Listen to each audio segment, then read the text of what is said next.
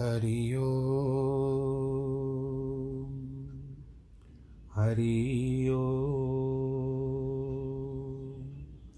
हरि ओम गुरुर्ब्रह्मा, गुरुर्विष्णु, गुरुर्देवो महेश्वर। गुरुर्साक्षात् परब्रह्म, तस्मै श्रीगुरवे नमः। विघ्नेश्वराय वरदाय सुरप्रियाय लम्बोदराय सकलाय जगद्दिताय नागाननाय श्रुतियगविभूषिताय, गौरीसुताय गणनाथ नमो नमस्ते। नाहं वसामि वैकुण्ठे योगिनां हृदयेन च, मद्भक्तां यत्र गायन्ति तत्र तिष्ठामि नारद। जिस घर में हो आरती चरण कमल चितलाय तहाँ हरि वासा करे, ज्योत अनंत जगाए जहाँ भक्त कीर्तन करे, बहे प्रेम दरिया। तहाँ हरि श्रवण करे सत्यलोक से आए सब कुछ दीना आपने, भेंट करूँ क्या नाथ? नमस्कार की भेंट लो, जोड़ू मैं दोनों हाथ। जोड़ू मैं दोनों हाथ, जोड़ू मैं दोनों हाथ। शान्ताकारं भुजगशयनं पद्मनाभं सुरेशं, विश्वाधारं गगनसदृशं मेघवर्णं शुभाङ्गं। लक्ष्मीकान्तं कमलनयनं योगिवृदानगम्यं वंदे विष्णुं भवभयहरं सर्वलोकैकनाथं मङ्गलं भगवान् विष्णु मङ्गलं गरुडध्वज मङ्गलं पुण्डरीकाक्ष मङ्गलायस्तनो हरि सर्वमङ्गलमाङ्गल्ये शिवे सर्वार्थसाधिके, शरण्ये त्र्यम्बके गौरी। नारायणी नमोऽस्तु ते, नारायणी नमोऽस्तु ते, नारायणी नमोऽस्तु ते। श्रीराम जय राम जय जय राम। श्री राम जय राम जय जय राम। श्री राम जय राम जय जय राम। श्री राम जय राम जय जय राम। श्री राम जय राम जय जय राम। रघुपति राघव राजा राम। पतित पावन सीताराम जय रघुनंदन, जय सिया राम जानकी वल्लभ, सीताराम, पूर्ण कर दो सबके काम, रघुपति राघव, राजा राम। बोलो सियावर रामचंद्र की जय। प्रिय भक्तजनों, काकभूषणी का पूर्व जन्म, काकभूषणी को श्राप मिला। आप लोगों में से कईयों ने मैंने जब रुद्राष्टक का कल पाठ किया था, उस समय कई लोगों ने उसका अर्थ पूछा तो मैं आपको वो बताता हूँ कि श्लोक में थोड़ा, मुझे पढ़ने में थोड़ा आनंद आता है। आप चाहो तो रुद्राष्टकम देख सकते हो, इसमें आप गूगल चेक कर सकते हो, अगर आपको उसका अर्थ चाहिए तो। और किस तरह से गुरु ने अपने शिष्य की फिर से भी रक्षा की, भगवान शंकर से इतना बड़ा कर्म करने के पश्चात भी, कांड करने के बाद भी गुरु ने उसके लिए क्षमा ही मांगी। तो गुरु इस तरह से होते हैं। अब हम आगे चलते हैं। आज ज्ञान की कुछ बातें होंगी। जे अस भक्ति जान परिहर ही केवल ज्ञान हेत श्रम करही। ते जड़ काम देन ग्रह त्यागी, खोजत आक फिर पाय लागी पाय लागी पाय लागी का मतलब जो जैसी भक्ति जानकर भी छोड़ देते हैं, केवल ज्ञान की खोज में श्रम करते वे मूर्ख मानो कामधेनु गऊ को घर में छोड़कर दूध के लिए आक के पेड़ को ढूंढते हैं। आपको पता होगा आक का पेड़ इसको मंदार भी कहते हैं। सुनो गरुड़ जी अगर हम नमः शिवाय का पाठ करें, पंचाक्षरी मंत्र की नागेंद्र हाराय त्रिलोचनाय, अगर इसका पाठ करते हैं ना तो उस समय मंदार पुष्प बहु पुष्प सुपूजिताय। तो ही आग का पेड़ काम आता है। भगवान जी को आग का आग के फूल भी पसंद है, पेड़ भी, उसमें दूध निकलता है। और वो जंगली यहाँ वहाँ पर उगते रहते हैं। कई कई खाली स्थानों पर उगाते हैं। सुनो गरुड़ जी, जो पुरुष नारायण की भक्ति छोड़ करके दूसरे उपाय से सुख चाहते हैं, वे मूर्ख महासागर को अपनी जड़ करनी के पैर कर बिना नौका के ही पार होना चाहते हैं। हे पार्वती, यह भुषंडी जी के वचन सुनकर गरुड़ जी प्रसन्न होकर कोमल वाणी से बोलते हैं, प्रभु, हे प्रभु, अब आपके प्रसाद से मेरे हृदय में संदेह, शोक, मोह ब्रह्म कुछ नहीं है। रघुनाथ जी के पवित्र गुणानुवाद सुन लिए, आपकी कृपा से विश्राम की प्राप्ति हुई है। हे प्रभु, मैं आपसे एक बात पूछता हूँ, हे कृपा सागर। अब आप मुझको ये बताइए कि संत मुनि वेद पुराण ऐसा कहते हैं कि ज्ञान के समान दुर्लभ, यानी कठिनता से प्राप्त होने योग्य कोई वस्तु नहीं है। हे गुसाई, मुनि ने आपसे ही वह संपूर्ण ज्ञान समझा कर कहा था, परंतु आपने भक्ति के समान उसका आदर नहीं किया। और वो बोलते गए, आप बीच बीच में उनको टोकते गए। तो हे कृपा के स्थान प्रभु, ज्ञान और भक्ति में कितना अंतर है। आप ये सब समझा करके मुझसे कहिए। गरुड़ जी के वचन सुन करके, काकभूषण काकभूषणी कहते हैं, तात, भक्ति और ज्ञान में कुछ भेद नहीं है। दोनों संसार से उत्पन्न हुए दुख को ही हरते हैं। परंतु जितना कुछ अंतर मुनिजन वर्णन करते हैं, उसको हे पक्षी श्रेष्ठ, आप सावधान होकर के सुनिए। हे गरुड़ जी सुनिए।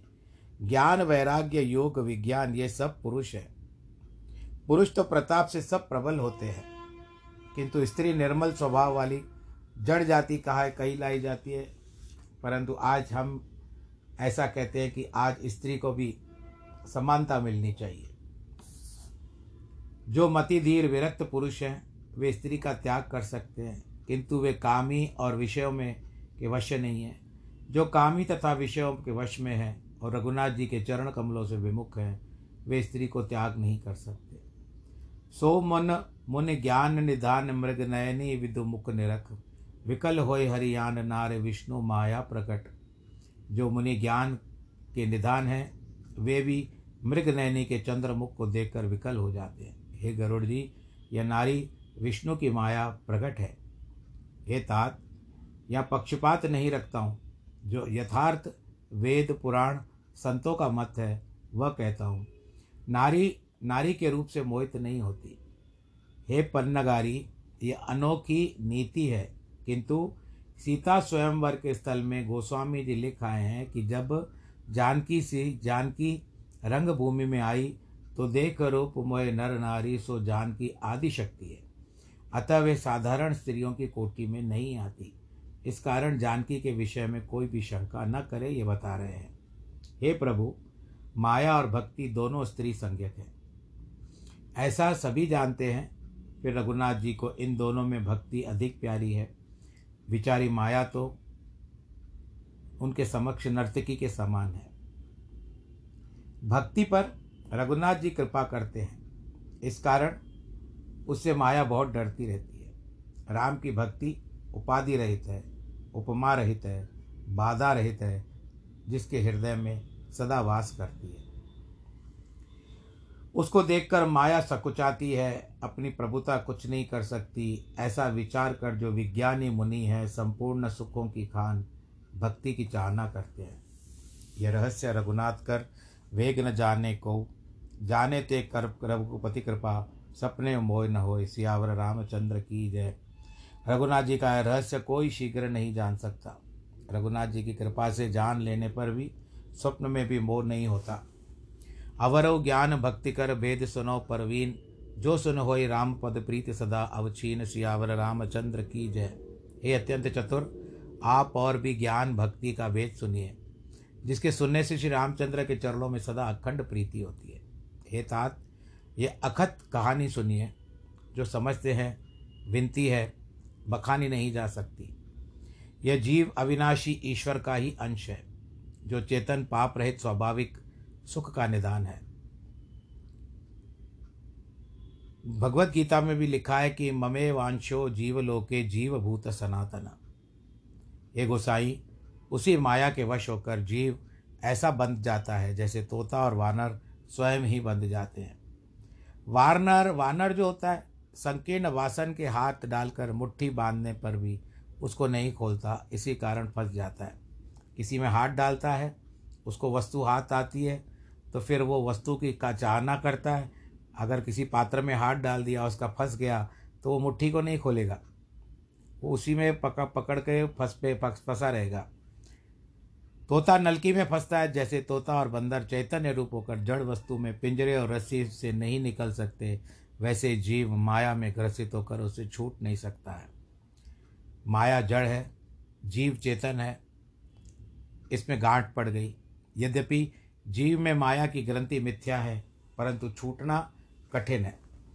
सभी से यह जीव संसारी हो गया है, तभी से यह जीव संसारी हो गया है। न ग्रंथि छूटती है, न सुखी होता है।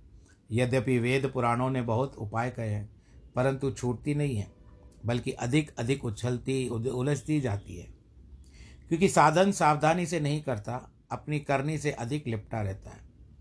जीव के हृदय में जो अज्ञान और मोह का अधिक अंधेरा है, उसमें गांठ तुलसी खुलती नहीं है, किंतु और उलझ जाती है, क्योंकि उसे दिखाई नहीं पड़ता।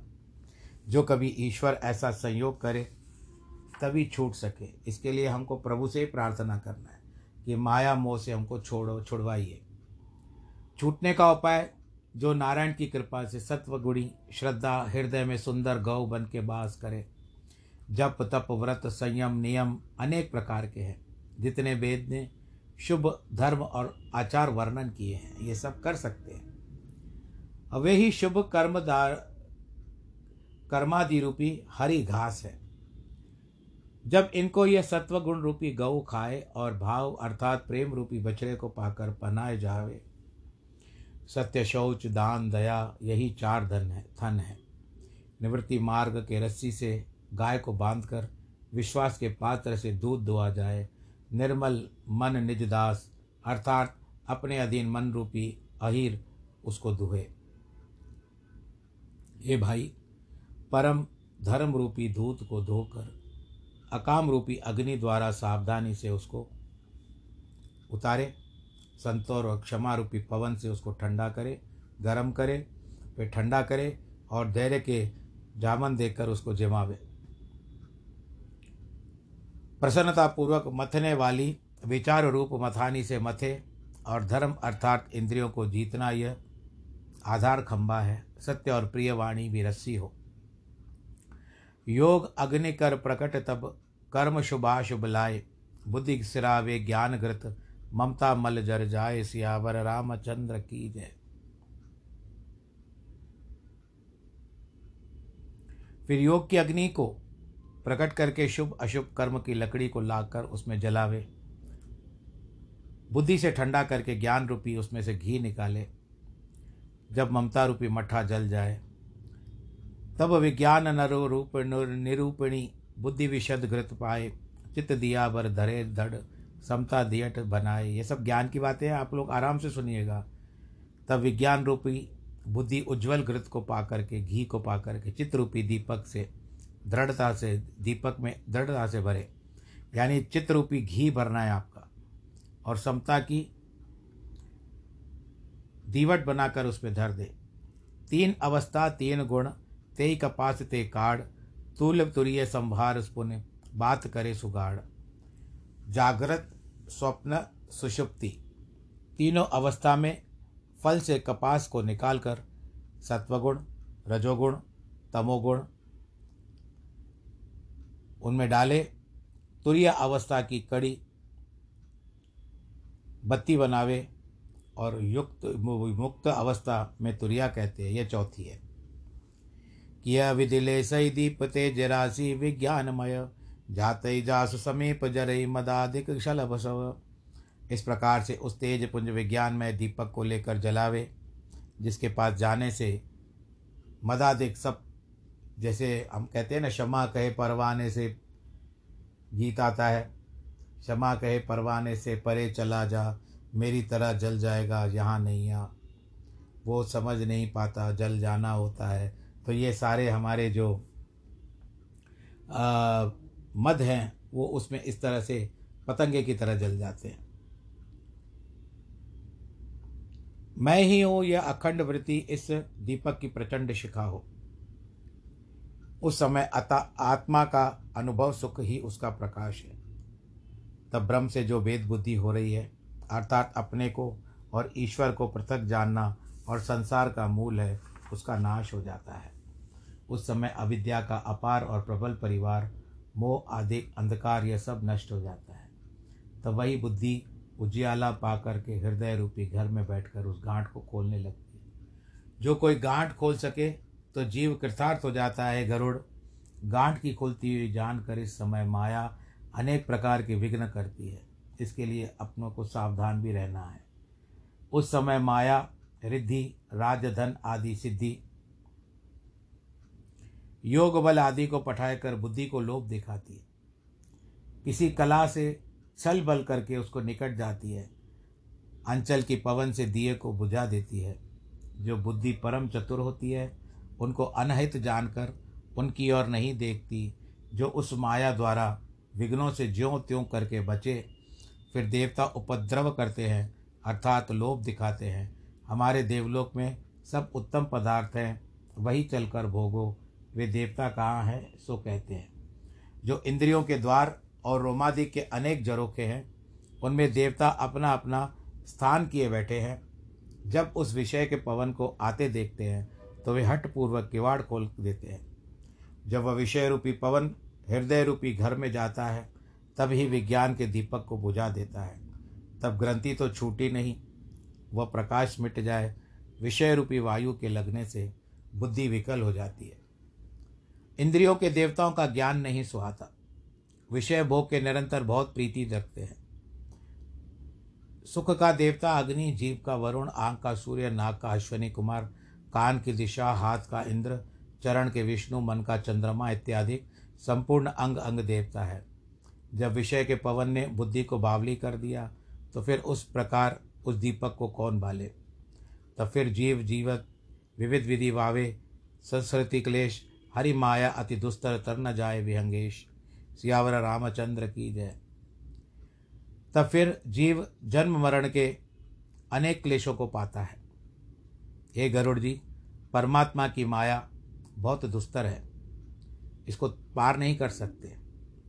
कहत कठिन समुजत कठिन, साधन कठिन विवेक हो क्षुणा गुणाक्षर न्याय जो पुनि प्रत्युक अनेक। ज्ञान कहने से कर ज्ञान कहने में कठिन है। और ज्ञान ऐसी वस्तु है कि सुनते सुनते नींद आ जाती है। अब आप सुन रहे हो, अच्छी बात है। आपको लगता है नींद नहीं आ रही है। सुन रहे हो ना आप लोग? मुझे कंफर्म करो कि आप सुन रहे हो। पक्का है ना कि आप सुन रहे हो? क्योंकि आजकल ही ज्ञान की बातें हैं। थोड़ा ऊपर से भी जाती होगी। इसके लिए मैं कह रहा हूँ कि पुनः सुनिए, इसको ध्यान से सुनिए। सुनेंगे तो आपको एक एक व एक एक जो आपको इसमें से एक कड़ी, एक एक कड़ी मिलती हुई दिखाई देगी आपको। इसके लिए ज्ञान कहते हैं कि ज्ञान जब आता है तो साथ में थोड़ी सी निद्रा लेकर आता है। इसके लिए क्या कहते हैं कि ज्ञान कहने में कठिन है, समझने में कठिन है। मुझे भी समझ समझ करके आपको कहना पड़ रहा है। और साधन भी कठिन है। जो गुणाक्षर न्याय है, वो अर्थात जैसे गुण से अकस्मात अक्षर बन जाता है।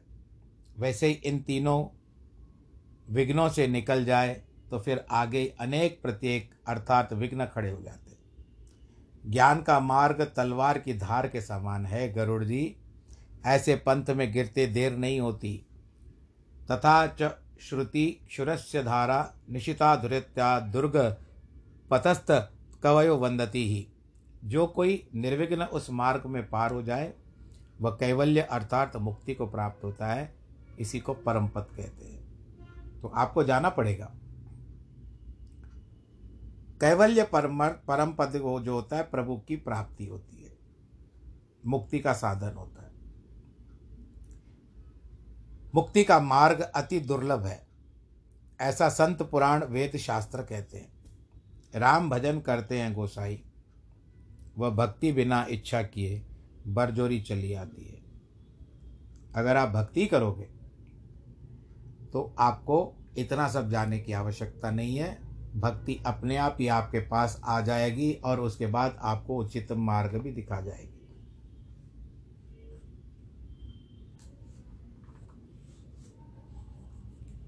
जैसे थल अर्थात पृथ्वी आधार बिना जल नहीं रह सकता। चाहे कोई करोड़ों बांति से उपाय करे इसी प्रकार सुनो गरुड़ जी। मुक्ति का सुख हरि की भक्ति को छोड़कर कहीं नहीं रह सकता। भक्ति छोड़कर कहीं नहीं रह सकता। अर्थात जो भक्तिमान है, वे ही मुक्ति का सुख अनुभव करते हैं।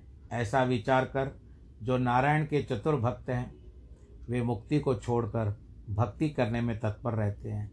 भक्ति करने में बिना यत्न और श्रम के जन्म मरण की मूल अविद्या का नाश हो जाती है।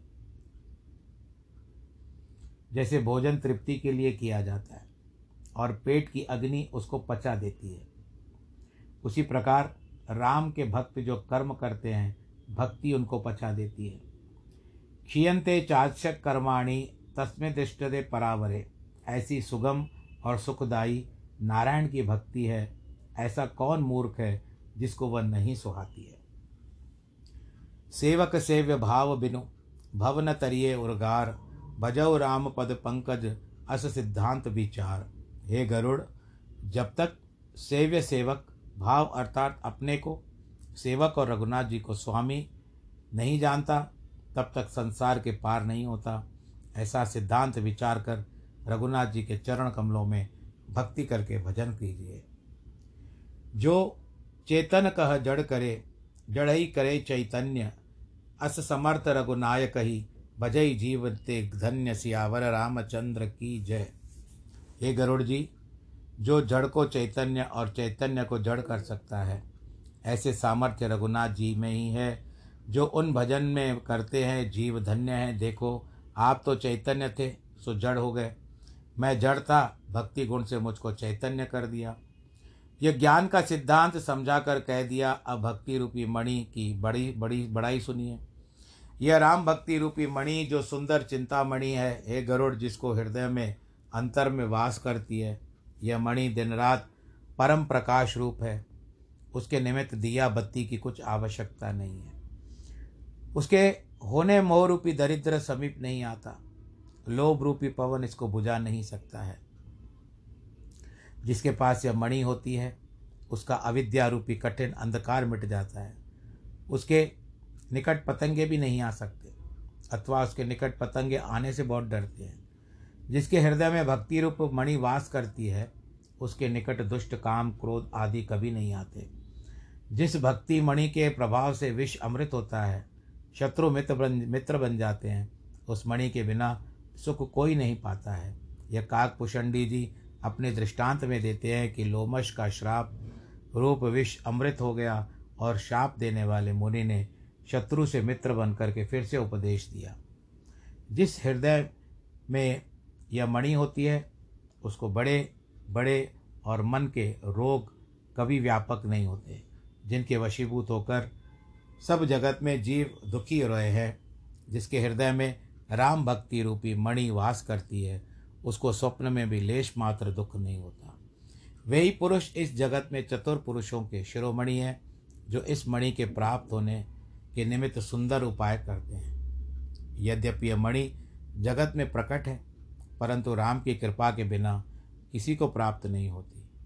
इस मणि को प्राप्त होने के उपाय सुगम है, बहुत सरल है, परंतु अभागे मनुष्य उसको ठुकरा देते हैं, अथवा मनुष्य को भट्ट भेरे अर्थात काम क्रोध आदि भट्ट धक्का देकर दूर करते हैं और बहुत विघ्न कर देते हैं। वेद पुराण सब पवित्र पर्वत है। उन पर्वतों में राम कथा, अनेक सुंदर खाने हैं। हे गरुड़, इसके भेद जानने वाले सज्जन सुंदर बुद्धि रूपी कुदारी लेकर ज्ञान वैराग्य नेत्रों से देख करके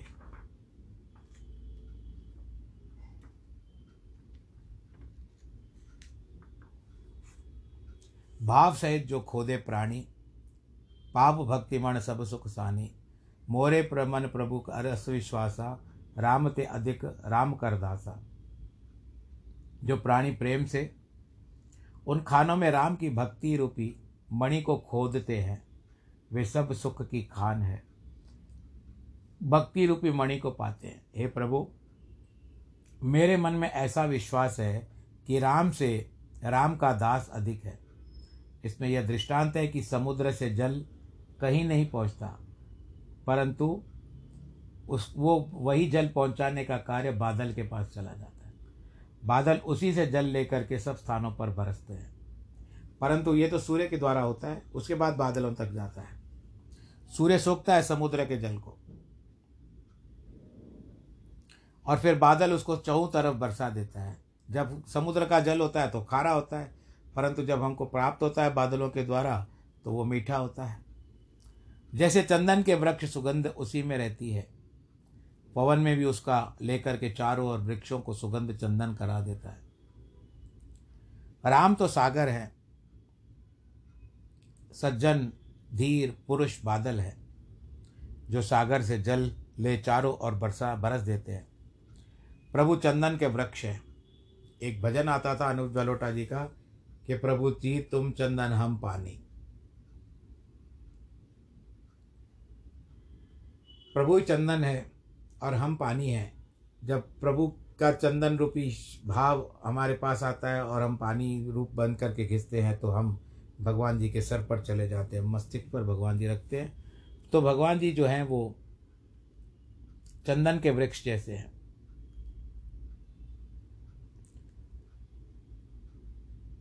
जो सागर जल से चारों ओर बरसा देते हैं, प्रभु चंदन के वृक्ष हैं।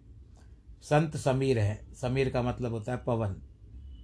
जो सुगंध ले जाकर वृक्षों को भी चंदन बना देते हैं। सबका फल यही है कि नारायण जी की सुंदर भक्ति करनी चाहिए। सो वो भक्ति संतों के बिना किसी को प्राप्त नहीं होती है। पर आप जाओगे संतों के पास, तभी तो कुछ प्राप्त होगा।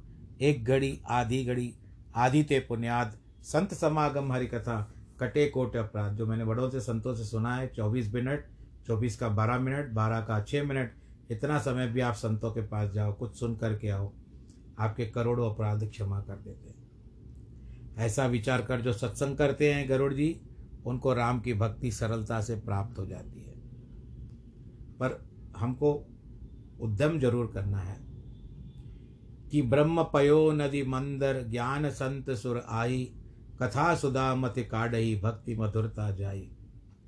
ब्रह्म अर्थात वेद रूपी जो खीर का समुद्र है, जहाँ भगवान नारायण निवास करते हैं, उसको संत रूपी देवताओं ने ज्ञान रूपी मंदराचल से मत करके कथा रूपी अमृत को निकाला है, जिसको हम भक्ति रूपी मिठाई रूप से भर देते हैं। विरत चरम अस ज्ञान मद, लोभ मोहर पुमार, जन पाय सोई हर भगत। देख खगेश विचार सियावर रामचंद्र की जय। खग कहते हैं पक्षियों को, उनके जो ईश्वर हैं, वो है खगेश, यानी पक्षियों के जो राजा हैं, वो है गरुड़ जी। उनको कहते हुए कहते हैं काकभूषणी विचार करके देखो, जिन्होंने वैराग्य रूपी, ढाल, ज्ञान रूपी तलवार से मद लोभ मोह रूपी शत्रुओं को मारकर हरि भक्ति रूपी जय को प्राप्त किया है। वे ही श्री राम के भक्त हैं। अब रामचरित मानस में पंडित ज्वाला प्रसाद मिश्र के द्वारा जो टीका की हुई है, उत्तरकांड के अंतर्गत आज अष्टम विश्राम आ रहा है। कथा का भी विश्राम हो रहा है। आप सब इसी बीच, आप जिनके भी जन्मदिन है और वैवाहिक वर्षगांठ है। उनको बहुत बहुत बधाई। ईश्वर करे आप सब के ऊपर, उनका आशीर्वाद बना रहे। प्रभु की कृपा आपके ऊपर बनी रहे। अब जिस तरह से आप सबको अपना अपना ध्यान रखना है, क्योंकि कोरोना ने फिर पैर पसारने आरंभ कर दिए। धीरे धीरे ऐसा लगा कि छूटता जा रहा है, परंतु ये लगता है कि अभी रामायण के ख़त्म होते हमने कहा था वो बात सत्य भी हो गई। लगभग ख़त्म ही हो चुका था। पर अब फिर से पैर पसारने आरंभ कर दिए हैं। तो अब इसके लिए आप सब लोग को फिर से ध्यान रखना पड़ेगा कि जिस तरह से देश में फिर से लॉकडाउन ना हो जाए, ऐसा विचार करिए। अपने यहाँ ख्याल रखिए, परिवार का ख्याल रखिए और ईश्वर के ऊपर छोड़ दीजिए। जो करना होगा प्रभु करेंगे, परंतु अपना विश्वास अटल रखिए। सर्वे भवंतु सुखिना सर्वे सन्तु निरामया, सर्वे भद्राणी पश्यन्तु। माँ कश्चित् भाग भवेद नमो नारायण।